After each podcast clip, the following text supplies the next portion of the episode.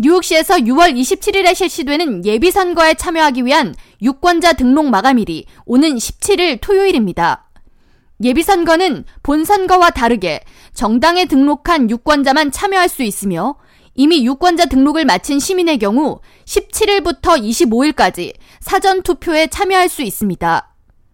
이민자 권익 증진 및 한인 정치력 신장을 위한 비영리 단체 민권센터의 김갑송 국장은 본 선거 당일에는 줄을 서야 하거나 투표소 내부가 혼잡할 수 있으므로 사전 투표에 참여할 것을 권하면서 사전 투표에 참여 가능한 유권자들에게 메일로 송부된 투표 장소에 대한 안내를 참고하라고 당부했습니다. 그래서 27일이 되기 전에도 이제 사전 투표를 할 수 있고요. 한 가지 유의할 점은 사전 투표 투표소랑 실제 당일 예비 선거 당일날 투표소랑이 다를 수 있어요. 그래서 지금 이제 각 유권자들한테는 전부 다그 투표 안내서가 보내졌는데 거기에 보면은 이 사전 투표소는 어디서 확인을 하고 가라라고 이렇게 적혀 있어요. 그래서 그걸 꼭 확인을 하고 사전 투표를 하시기를 바라고요. 그게 이제 6월 17일부터 6월 25일까지 이제 사전 투표를 하면 당연히 줄 같은 거 길게 쓰는 거 방지할 수 있고 여러 가지로 이점이 많이 있으니까 27일 당일에 하는 것보다 이번 뉴욕시 예비선거는 순위 선택 투표가 실시되는데 유권자들은 최대 5순위까지 후보자에 대한 선택을 할 수 있습니다. 유권자들은 순위 투표를 원치 않을 경우 지지하는 1순위만 표시하는 것도 가능합니다. 1순위의 유권자가 선택한 후보가 과반의 표를 얻을 경우 당선이 확정되며 과반 득표 후보가 없을 경우 가장 적게 득표율을 얻은 후보 한 명이 탈락하고 탈락한 후보를 1순위로 적은 유권자들이 선택한 2순위 후보가 득표를 하게 됩니다. 이 뉴욕시 예비선거에 있어서 맞는 순위 선택 투표제라는 걸 실시를 해요. 순위 선택 투표제라는 거는 한 명의 후보를 뽑는 게 아니라 1번부터 5번까지가 있어서 자기가 선호하는 그 순서대로 이제 그 후보자들을 찍을 수가 있어요. 그래서 이제 예를 들어서 자기가 1순위를 찍었는데 그 1순위가 탈락이 됐다.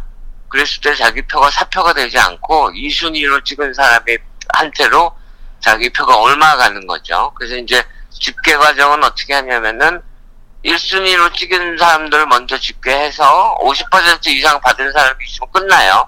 이제 50% 이상을 받은 사람이 없으면 가장 표를 적게 1순위로 받은 사람이 탈락돼요.